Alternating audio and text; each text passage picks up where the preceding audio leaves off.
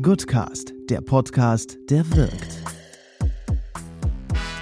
Herzlich willkommen beim Goodcast, dem Audioformat des Bundesverbandes Deutscher Stiftungen. Für alle Optimistinnen und Optimisten, die sich mit uns auf die Zukunft freuen. Wir sprechen mit Expertinnen und Experten aus Wirtschaft, Politik, Gesellschaft und Medien über ihre Ideen zur Zukunft des Gebens. Jetzt Staffel 4. Umweltschutz und Nachhaltigkeit mit Julius Bertram und Dr. Mario Schulz. Willkommen zum zweiten Teil unserer Staffel zum Thema Nachhaltigkeit und Klimaschutz. Dieses Mal mit dem Schwerpunktthema Mobilität. Hierfür haben wir zwei interessante Gäste in der Leitung. Zum einen sprechen wir mit Dorothee Saar. Sie ist Leiterin Verkehr und Luftreinhaltung bei der Deutschen Umwelthilfe. In der anderen Leitung ist Dr. Georg Eisel-Zahl. Herr Eisel-Zahl ist Geschäftsführer der VRD-Stiftung für erneuerbare Energien. Hallo Frau Saar, hallo Herr Eisel. Herzlich willkommen bei uns im Podcast. Hallo, grüße Sie. Guten Morgen. Man kann ja schon auch unterstellen, dass Corona was Positives hat. Die Luft scheint so sauber zu sein wie lange nicht mehr. Der Tagesspiegel hat letzte Woche geschrieben, Luft rund um den Flughafen Tegel fast so sauber wie auf Usedom. Können Sie gerade richtig tief durchatmen? Ja und nein. Also es ist natürlich schon mal ganz subjektiv spürbar, wenn man in einer Stadt lebt, merkt man derzeit, dass der motorisierte Verkehr sich ganz stark reduziert hat und dadurch allein schon gefühlt die Luft sauberer wird. Es ist auch faktisch so, dass wir an vielen Messorten tatsächlich sehen, dass die Werte nach unten gehen. Und das ist auf jeden Fall ein gutes Zeichen, weil ich denke, dass die Menschen insbesondere im Augenblick auch den Luftschadstoffen gegenüber besonders empfindlich sind. Es gibt ja viele Hinweise darauf, dass Menschen, die mit einer Vorerkrankung, die zum Beispiel auf eine hohe Luftschadstoffbelastung zurückzuführen ist, deutlich höheres Risiko tragen, tatsächlich bei einer Covid-19-Erkrankung einen schwereren Krankheitsverlauf zu ertragen. Von daher denke ich, wird im Augenblick tatsächlich äh, nochmal ganz deutlich, wie wichtig saubere Luft für unsere Gesundheit ist. Was mich aber gleichzeitig umtreibt, ist natürlich die Frage, wie können wir sicherstellen, dass diese Luftqualität, wie wir sie im Moment haben, auch bleibt, wenn die Auflagen wieder beendet werden, was wir uns ja alle erhoffen, dass das äh, in nicht allzu ferner Zukunft geschieht.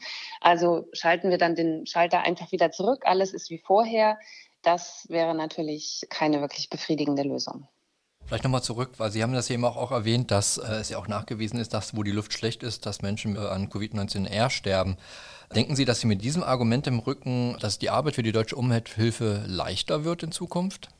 Das hoffe ich. Also ich, es ist ja immer sozusagen eine schwierige Kommunikation, die wir haben mit diesen Themen oder die wir vorher zumindest äh, lange hatten. Ne? Also wir haben im Zusammenhang mit Luftreinhaltung und Gesundheitsgefährdungen gibt es ja sehr viele Studien, die sozusagen auf das erhöhte Risiko hinweisen für verschiedene Altersgruppen, aber auch zum Beispiel für schwangere Frauen, für Kinder. Und man hantiert dann immer so mit diesen Risikofaktoren oder den sogenannten vorzeitigen Todesfällen. Das heißt, es ist immer alles etwas abstrakt. Deswegen hoffe ich, dass jetzt auch gerade diese ganz unmittelbare und, und subjektiv stark sichtbare oder erlebbare Erfahrung tatsächlich dazu beiträgt, dass wir uns mit unseren Forderungen künftig vielleicht besser durchsetzen können.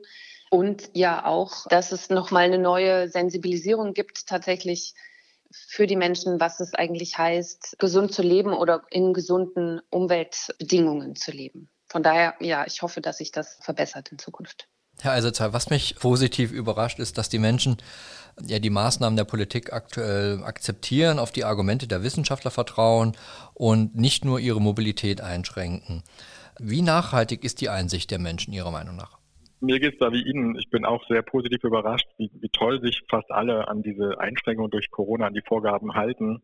Ich glaube, was jetzt besonders ist, ist, hier wurde ja auch eine Perspektive aufgezeigt von der Politik. Hier wurde ein gemeinsames Ziel für eine bessere Zukunft formuliert. Und das wollen wir ja alle haben, dieses Ergebnis am Ende. Und genau dieses Narrativ, wie man so oft sagt, das fehlt meines Erachtens bei Klimaschutz und bei Energiewende. Also es gab mal den Charme der Energiewende, der ist völlig verpufft in der öffentlichen Diskussion oder auch seitens der Politik. Es wird kaum noch begründet, es wird kaum erklärt und es wird auch nicht motiviert. Und das könnte man eigentlich aus der Corona-Krise lernen. Also die politische Kommunikation, soweit ich das verfolgt habe, ist ja in Deutschland sehr gut gelaufen insgesamt den Bürgern das verständlich zu machen. Und genau das bräuchte man eben, um Energie- und Verkehrswende dann eben auch wieder attraktiver zu machen und nicht nur als Problemfelder, wie es ja auch der deutschen Umwelthilfe zu Unrecht oft vorgeworfen wird, erscheinen zu. Und dann beim Thema Energie- und Verkehrswende, weil Sie auch nach Einsicht fragten, würde ich mir auch mehr Einsicht in die Notwendigkeit von Veränderungen seitens der Regierung wünschen. Also was wir im Moment erleben, ist ja, dass große Kraftwerke abgeschaltet werden. Das gehört zur Energiewende dazu. Aber wir bremsen gleichzeitig den Ausbau der erneuerbaren Energien.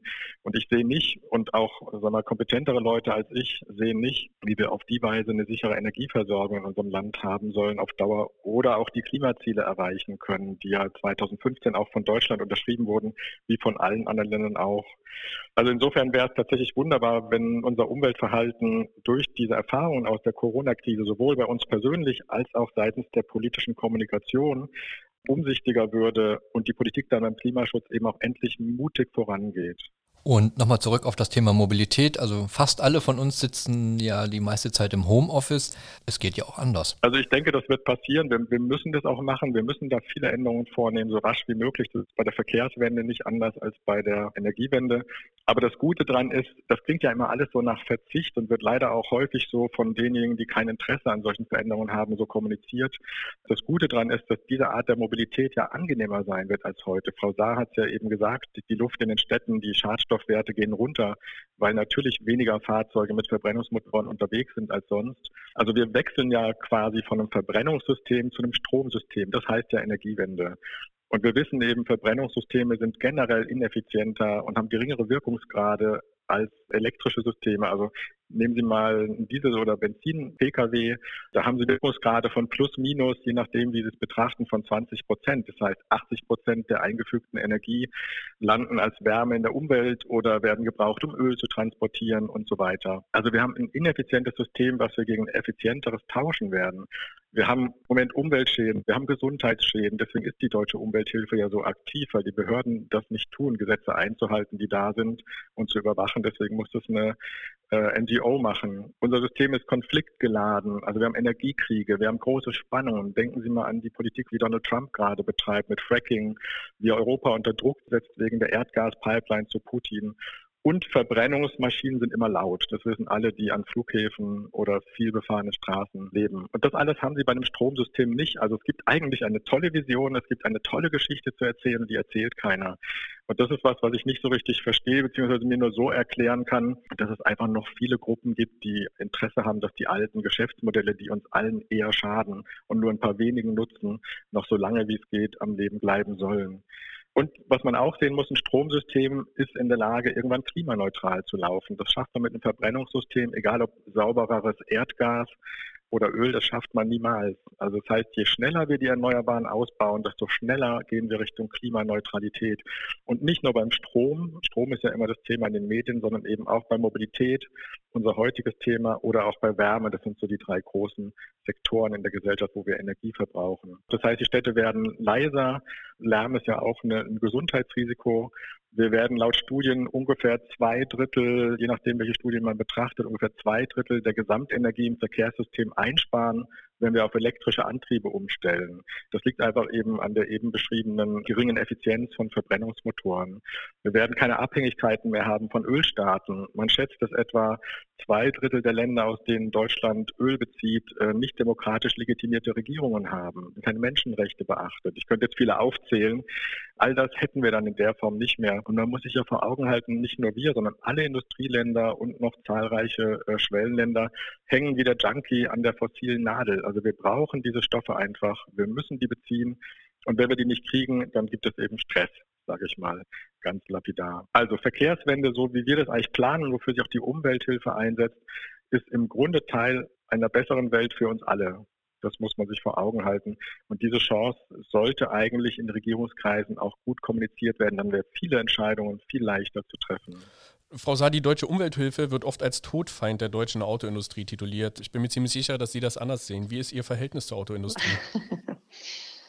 Ja, das sehe ich allerdings anders und ich glaube auch, dass tatsächlich die äh, Vertreter der Automobilindustrie selber das anders sehen. Es ist ja gerade schon mal aufgerufen worden, was unser Ziel ist, ist, wenn man die letzten Jahre alleine zurückblinkt, mit Blick auf den Dieselskandal. Uns geht es darum, dass auch die Automobilindustrie sich an geltendes Recht hält und dass die entsprechenden für diesen Sektor verantwortlichen Behörden, Bundesverkehrsministerium, aber auch das Kraftfahrtbundesamt als untergeordnete Behörde sich auch daran halten und entsprechende Auflagen dann auch an die Industrie richten und äh, für eine Einhaltung der Gesetze auch einstehen. Das betrifft sowohl den Kraftstoffverbrauch, der um die 40 Prozent abweicht, was die Herstellerangaben und den realen Verbrauch angeht. Das betrifft aber natürlich auch, und da haben wir ja in den letzten Jahren sehr viel über den systematischen Betrug gesprochen, das betrifft eben insbesondere die Abgasproblematik, die hohen Stickoxidemissionen, die ja dafür verantwortlich sind, dass in vielen Städten die Grenzwerte nach wie vor überschritten werden, auch zehn Jahre nachdem dieser Grenzwert verbindlich eingeführt wurde für alle. Wir haben äh, in den letzten Jahren viele Diskussionen gehabt mit Vertretern der Hersteller, die zum Teil ja auch sehr produktiv waren. Also vor meiner Zeit hier bei der Umwelthilfe ging es um das Thema schwefelarme Kraftstoffe. Da hat sich die Automobilindustrie sozusagen an unsere Seite gestellt und das gleichzeitig mit uns gefordert. Bei anderen Themen war man da nicht so, ob es um die Einführung von Katalysatoren oder Partikelfiltern ging, wurde immer sozusagen das Ende der Branche ähm, schon prognostiziert weil das alles viel zu aufwendig sei. Ich würde sagen, wir sind kein Feind der Autoindustrie, sondern wir fordern sie heraus. Wir sehen die Anforderungen, die wir haben mit Blick auf Luftreinhaltung, mit Blick auf Klimaschutz, aber auch natürlich das Thema Lärm. Also es ist natürlich, geht nicht nur die Autos technisch zu optimieren, sondern es geht darum, tatsächlich ausgehend von den Städten die Zahl auch wirklich drastisch zu reduzieren. Das Umweltbundesamt hat mal äh, für eine klimagerechte Stadt ermittelt, dass es eine Anzahl von 150 Pkw gibt pro 1000 Einwohner. Und da sind die Taxen schon mit drin.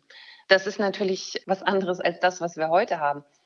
Aber ich glaube, wenn wir es schaffen wollen, dass dieser Sektor, der ja auch als Arbeitgeber für Deutschland natürlich eine große Rolle spielt, wenn der dauerhaft qualifizierte Arbeitsplätze in Deutschland anbieten will, dann muss dieser Wandel vollzogen werden. Und das ist, glaube ich, auch der Branche selber klar und war es auch schon vor den Umsatzeinbrüchen, die jetzt Corona-bedingt auftreten. Das heißt, wir hatten zum Beispiel als letztes Jahr im Rahmen der letzten Automobilausstellung in Frankfurt eine breite öffentliche Debatte über die Zukunft der Automobilindustrie, der sich auch der Verband selber dann gestellt hat. Es gab ja auch vom VDA dann sozusagen diese Ansätze. Also ich glaube, hier hilft der konstruktive Dialog, wobei natürlich unsere Zielrichtung klar ist, aber Feindschaft würde ich das nicht nennen. Eine Frage an Sie beide. Glauben Sie, dass das ein guter Moment ist, um neue Restriktionen zu fordern? Oder müsste man nicht sagen, okay, wir prognostizieren hier irgendwie alle, dass die Umsatzzahlen einbrechen werden, wir haben Angst um viele Zehntausender Arbeitsplätze. Macht mal, was auch immer ihr wollt, Hauptsache ihr sichert den Fortbestand der Jobs.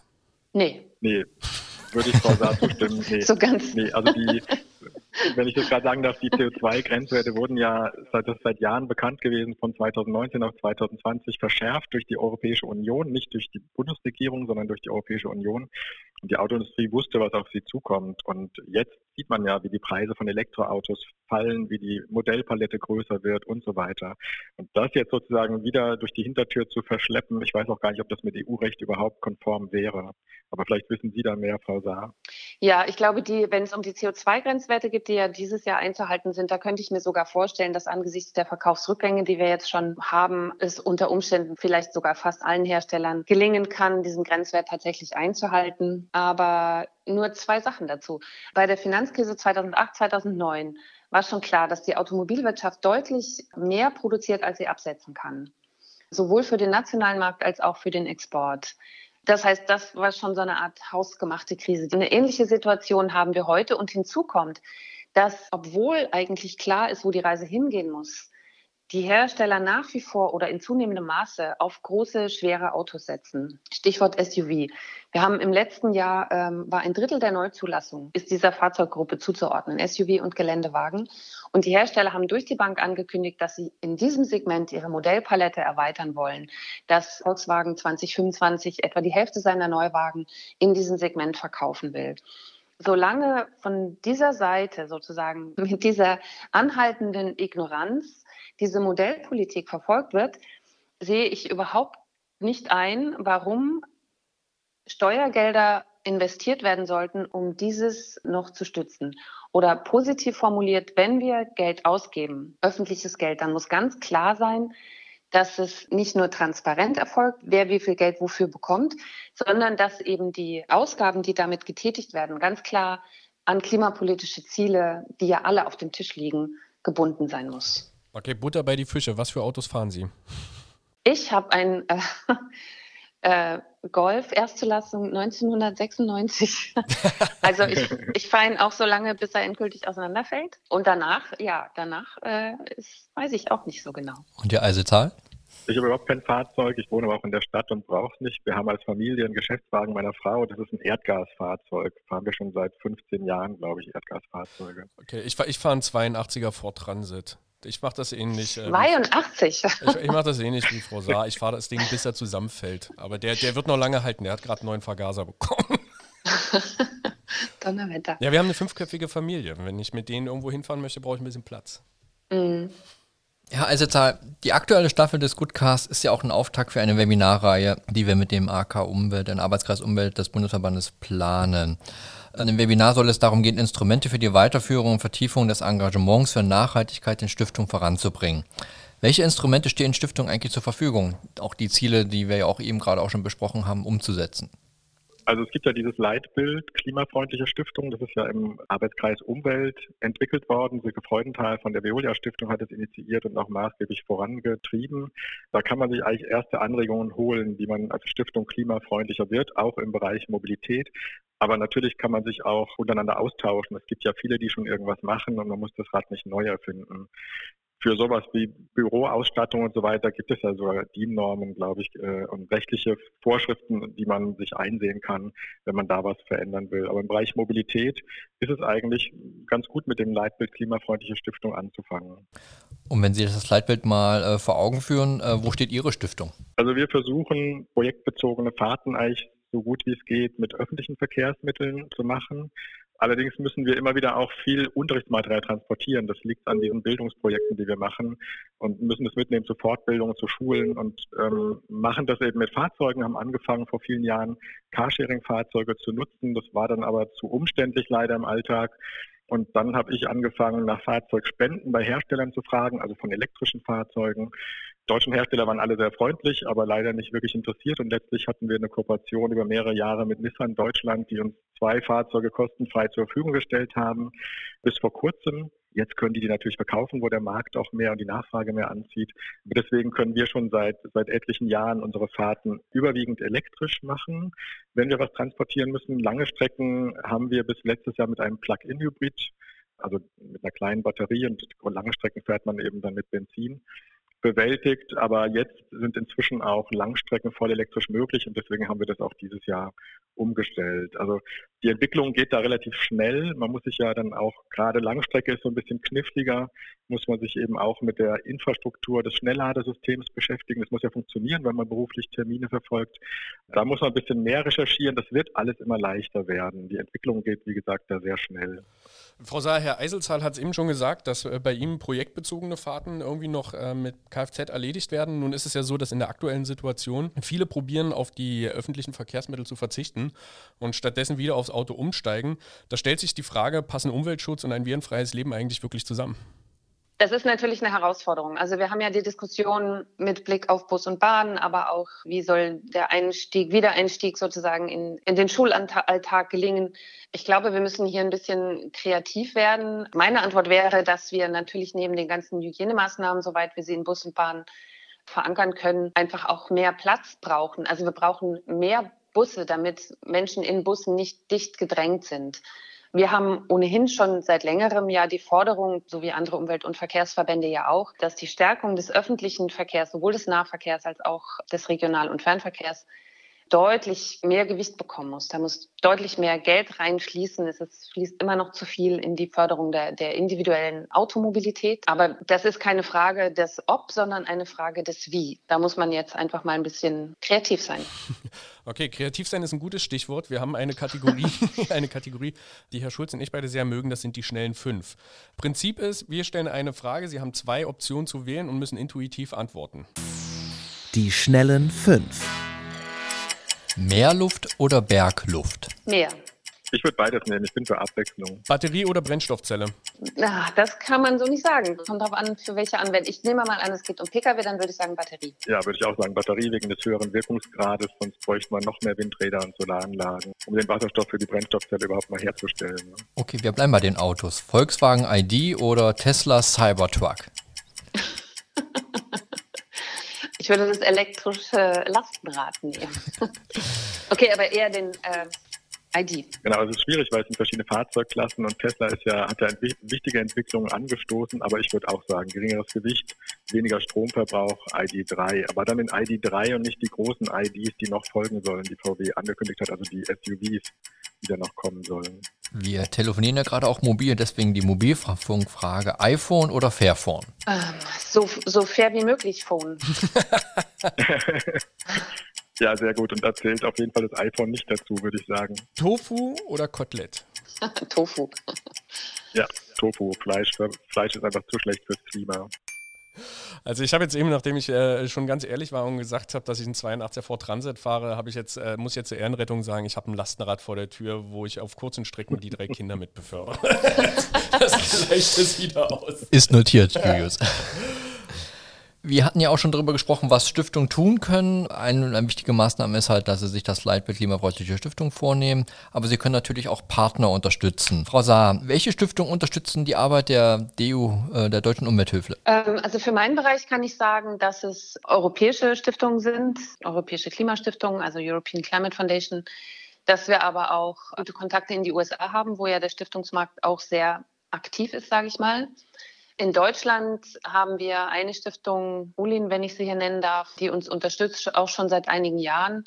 Was ich besonders schätze an der Zusammenarbeit mit den Stiftungen, ist, dass ich den Eindruck habe, es ist informeller im Sinne von, man kann sozusagen kurzfristiger auch auf politische Veränderungen oder gerade so eine Veränderung, wie wir sie jetzt erleben, auch äh, reagieren und sich darüber verständigen, wie man mit laufenden Projekten, äh, wie man diese anpassen kann, welche inhaltlichen Korrekturen man da vornehmen kann oder muss.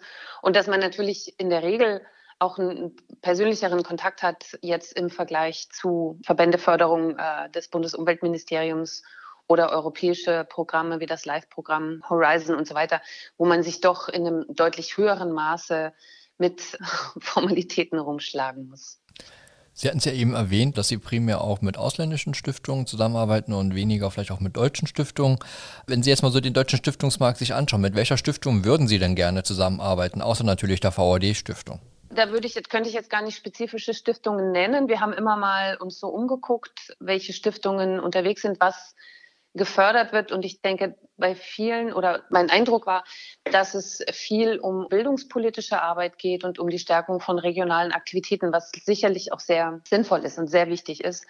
Was wir aber jetzt als DUH oder auch in meinem Bereich sozusagen so nicht so sehr bedienen, weil wir eben auch nicht flächendeckend vertreten sind wie andere Umweltverbände, BUND oder NABU, sondern tatsächlich mit unseren beiden Büros in Radolfzell und in Berlin zentriert sind, sozusagen.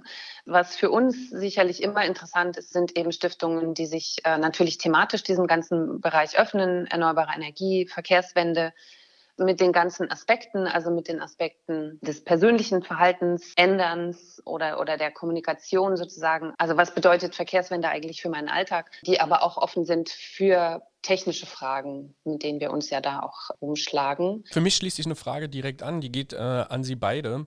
Mich würde interessieren, wie Sie die aktuelle Situation wahrnehmen, wenn es um Kooperation geht. Haben Sie das Gefühl, dass die einzelnen Akteure mehr zusammenrücken und probieren, gemeinsam etwas Neues zu schaffen oder neue Thematiken aufzumachen? Oder haben Sie eher das Gefühl, dass es dazu führt, dass jeder sein eigenes Süppchen kocht und probiert, durch diese Situation durchzukommen? ich kooperiere eigentlich schon, schon immer viel bei der Arbeit, die ich mache. Und ich merke jetzt im Moment, natürlich sieht man sich nicht, es sind ganz viele Treffen, Tagungen, irgendwelche Kooperationsbesprechungen sind abgesagt worden aber ersetzt die telefonisch oder äh, fährt eben später hin, also hofft auf spätere Termine, wo man sich vor Ort wieder sehen kann. Also ich merke jetzt nicht, dass so schnell die Kooperationen, die wir haben, die wir eingegangen sind, zusammenbrechen. Was ich aber befürchte, ist, dass es finanziell einfach noch schwieriger wird für klassische Stiftungen, ne, weil die Zinsen ja ohnehin kaum noch da sind und es an der Börse jetzt auch nicht leichter werden wird durch diesen Shutdown, sodass vielleicht letztlich mittelfristig, vielleicht wenn man so Richtung Mitte, Ende des Jahres guckt, vielleicht einige Aktivitäten so nicht mehr fortgeführt werden können von der einen oder anderen Stiftung. Muss man mal abwarten. Ich hoffe, dass es nicht so kommt. Ja, also daran haben wir natürlich auch schon gedacht, eher, eher mittelfristig sozusagen. Wie sind Stiftungen dann aufgestellt? Aber das werden wir dann, das werden wir dann ja merken. Ja, ich würde auch sagen, es ist im Moment eine andere Form der Zusammenarbeit, aber doch eine sehr gute und intensive, sowohl was, was unsere Partner jetzt in den Stiftungen angeht, als auch die Abstimmung untereinander, also zwischen den Verbänden zum Beispiel. Da denke ich, wird im Moment, aber auch, das war eigentlich auch in den Jahren vorher schon so, ist es uns wirklich wichtig, uns auszutauschen über Informationen, über Strategien, um eben auch eine gemeinsame Stimme dann eben erklingen zu lassen, wenn es um unsere Vorstellungen geht, wie es eigentlich nach dieser Krise weitergeht, wofür öffentliches Geld ausgegeben wird und so weiter. Also von daher würde ich sagen, es ist anders, aber es ist nicht weniger. Und trotzdem freuen sich, glaube ich, alle, was Herr Eiselzahl auch schon sagte, darauf, dass man sich irgendwann mal wieder um einen Tisch setzen darf. Was sicherlich auch hilft in dieser Situation, Sie hatten es auch kurz schon erwähnt, ist ein bisschen Geld. Die eine Million Euro Frage. Wir haben Ihnen jetzt eine Million Euro auf den Tisch gelegt. Was machen Sie, Herr Eisezahl? Mit einer Million Euro, das klingt ja immer so viel, aber ist ja dann doch irgendwann auch weg tatsächlich. Okay, ähm, heute 10 Millionen. Okay, 10 Millionen, super. Dann ist leichter. Ich würde, glaube ich, Bäume pflanzen auf landwirtschaftlichen Flächen in, in so Reihen, dass man mit, mit Maschinen durchkommt, eben diese Agroforstsysteme noch verstärkter anlegen, als wir das im Moment versuchen in Deutschland, weil das in Deutschland einfach noch weit zurück ist, dieses Thema. Und, und diese Systeme einfach viele, viele wissenschaftlich belegte Vorteile beinhalten. Das hat jetzt mit Mobilität erstmal primär nichts zu tun, aber ich glaube, das wäre was, womit man auch optisch, auch landschaftsästhetischen Zeichen setzen könnte. Frau Saar, eine Million oder zehn Millionen, was machen Sie? Ich nehme erstmal die eine Million, weil ich äh, ja doch eher sozusagen Richtung Kampagnen denken würde als Investitionen. Ich würde tatsächlich versuchen, eine, eine groß angelegte Öffentlichkeitskampagne zu machen, in der man auf der einen Seite aufzeigt, die Art und Weise, wie wir heute von A nach B kommen, was kostet die uns eigentlich? Was kostet die uns an Klimaschäden, an Gesundheitsschäden? Lärm ist genannt worden. Wer bezahlt das? Und welche Alternativen haben wir eigentlich? Und mein Ziel dabei wäre, nicht zu sagen, okay, wir müssen jetzt alle uns ganz furchtbar kasteien und nur noch zu Fuß gehen, sondern tatsächlich zu sagen, wo kann denn die Reise hingehen, wo gibt es schon gute Beispiele, wo man es auch wirklich konkret sehen kann, um den Menschen auch so ein bisschen die Angst zu nehmen vor der Veränderung, vor der wir stehen. Ich glaube, wenn man so ein bisschen zurückblickt, dann kann man ganz viele Beispiele finden, in denen Gesellschaften noch größere Herausforderungen gemeistert haben. Jetzt läuft uns zwar ein bisschen die Zeit davon, aber ich glaube, wenn man, ja, wenn man so ein bisschen Lust macht auf Veränderung, und sich dafür noch ein bisschen mehr Unterstützung holt, als sie im letzten Jahr schon sehr deutlich auf die Straße getragen wurde, dann kann man doch einiges bewegen und kann vielleicht auch Politik dann eher dazu ermuntern oder auffordern, wirklich die erforderlichen Schritte jetzt umzusetzen. Ja, also Sie haben ja auch sehr viele Bildungsprojekte, also Sie sind auch ganz nah an der Jugend und auch an der Friday for Futures Bewegung. Wovon, also an meiner Generation war es ja noch so, ich habe mit 18 sofort meinen Führerschein gemacht und das war das Wichtigste für mich. Wovon träumen die Jugendlichen heute? Also bezogen auf Mobilität, vermutlich auf Grenzen verschieben, so wie wir auch damals oder manchmal noch heute. Also wir sind ja so eine, eigentlich so eine entgrenzte Gesellschaft, gibt es ja auch genug Bücher dazu, auch, auch was die Mobilität angeht, eben räumlich entgrenzt. Ähm, ich glaube, man muss jetzt streng genommen nochmal zwischen Land und Stadt unterscheiden. Ne? Also auf dem Land haben die ja oft gar keine andere Möglichkeit, als einen Führerschein zu machen, weil es oft wenige Alternativen gibt im öffentlichen Verkehrsbereich, ne, im Mobilitätsbereich. Ja, also alternative Verkehrsangebote zu steigern im ländlichen Raum ist, glaube ich, ganz wichtig. Das wäre, glaube ich, eine Möglichkeit. Aber was wir merken jetzt, weil Sie unsere Bildungsarbeit ansprechen, wir haben so eine Unterrichtseinheit umweltfreundliche Mobilität konzipiert, die auf Schulhöfen stattfindet, wo wir mit den Elektrofahrzeugen hinkommen. Und die Schüler lernen dort erstmal Prinzipien. Also je schwerer ein Fahrzeug ist, je weniger Muskelarbeit ich da reinstecke, desto mehr Fremdenergie brauche ich für die Bewegung. Und bei einem fossilen Energiesystem heißt es eben, dass ich mehr Umweltschädlichkeiten, mehr Gesundheitsschädlichkeit, mehr Klimaschädlichkeit auch als Konsequenz daraus habe. Was wir dann merken ist, wenn die dann mal elektrisch fahren dürfen, und das ist ja dann auch so die Idee, wir wollen denen ja nicht sagen, also wir tauschen jetzt alle Verbrennerfahrzeuge durch Elektrofahrzeuge und dann wird alles gut. So naiv sind wir ja zum Glück nicht. Aber was wir merken ist, dass dieses leise Dahingleiten und zum Teil auch mal diese extreme Beschleunigung von Elektrofahrzeugen eine unglaubliche Begeisterung sowohl jetzt bei Kindern und Jugendlichen als auch bei Lehrkräften hervorruft oder Erwachsenen generell. Es ist einfach, es gibt Studien, die sagen, wenn Leute mal eine längere Zeit elektrisch gefahren sind, wollen die nicht mehr zum Verbrenner Fahrzeug zurück. Also was ich damit sagen will, wir sollten keine Angst vor diesen Veränderungen haben, sondern wir sollten offen darauf zugehen. Wir werden alle elektrisch fahren, früher oder später, sei es nun in der Straßenbahn oder selber mit einem Pkw. Also es ist nicht nur ruhiger, sie müssen nicht mehr schalten. Elektroautos sind generell mit Automatikgetriebe ausgestattet. Sie müssen nicht mehr bremsen oder kaum noch bremsen, weil sie das sogenannte Einpedalfahren machen können. Im Grunde wie beim Autoscooter früher, wie man, man geht von der, vom Gas runter und das Fahrzeug bremst entsprechend stark. Und das noch zusammen mit irgendwelchen Assistenzsystemen macht auch lange Strecken, wenn man sie denn mit dem Auto bewältigen muss und nicht mit öffentlichen fahren kann, viel, viel entspannter und viel stressfreier. Zum Schluss noch eine Frage an Sie beide, mit der Sie vielleicht ein Dilemma für mich auflösen können. Für mich tun sich zwei unterschiedliche Gruppierungen auf, gerade bei den Jugendlichen. Die eine Gruppierung sind die Anhänger der Fridays for Future Bewegung und die andere ist die sogenannte Generation EasyJet. Helfen Sie mir weiter, wo geht's hin? Also was, was sehen wir am Ende? Werden die Jugendlichen anfangen, wieder wie irre durch die Welt zu fliegen, sobald sie die Möglichkeit haben, oder werden die doch eher sagen, hm, ich besuche mir einen Schrebergarten? Es wird, es wird beides geben. Und die Frage ist, vielleicht gibt es weniger bei der Generation EasyJet, wenn man nochmal deutlich macht, was kostet eigentlich der EasyJet-Flug tatsächlich? Und äh, welche Alternativen habe ich? Und wie dringend kann ich auch diesem Teil der Jugend sozusagen vermitteln, dass das auf Dauer keine Option ist dass es wirklich ähm, dringend ist, da was zu ändern. Aber ich glaube, das müssen wir denen auch ein Stück weit abnehmen. Also wir brauchen eine vernünftige CO2-Bepreisung, wir brauchen eine Kerosinsteuer, wir brauchen eine andere Flugpolitik, Flughafenpolitik, dann wird man sehen. Also ich glaube, man kann es äh, nicht die Verantwortung jetzt dieser Generation überhelfen und sagen, okay, äh, Schrebergarten oder Mallorca, das liegt jetzt an euch. Also ich bin nicht so dafür, das Fliegen an sich so zu verteufeln, weil ich glaube, es wäre unfair, wenn wir jetzt sagen würden, also wir Älteren sagen würden, die Jungen sollen nicht mehr so viel sehen von der Welt. Die Frage ist doch, fliege ich zum Laufen nach Mallorca oder fliege ich zum Erkunden, auch vielleicht für einen längeren Zeitraum nach Kolumbien oder nach Spanien? Also es kommt ja darauf an, warum fliege ich, warum nutze ich eine Fluggesellschaft, ne? dass man das bewusster macht dass man das weniger macht. So wird es wahrscheinlich laufen müssen. Aber ich halte es für schwierig, alles so an den Flugreisen aufzuhängen, auch wenn das natürlich nicht zu Unrecht passiert, ja.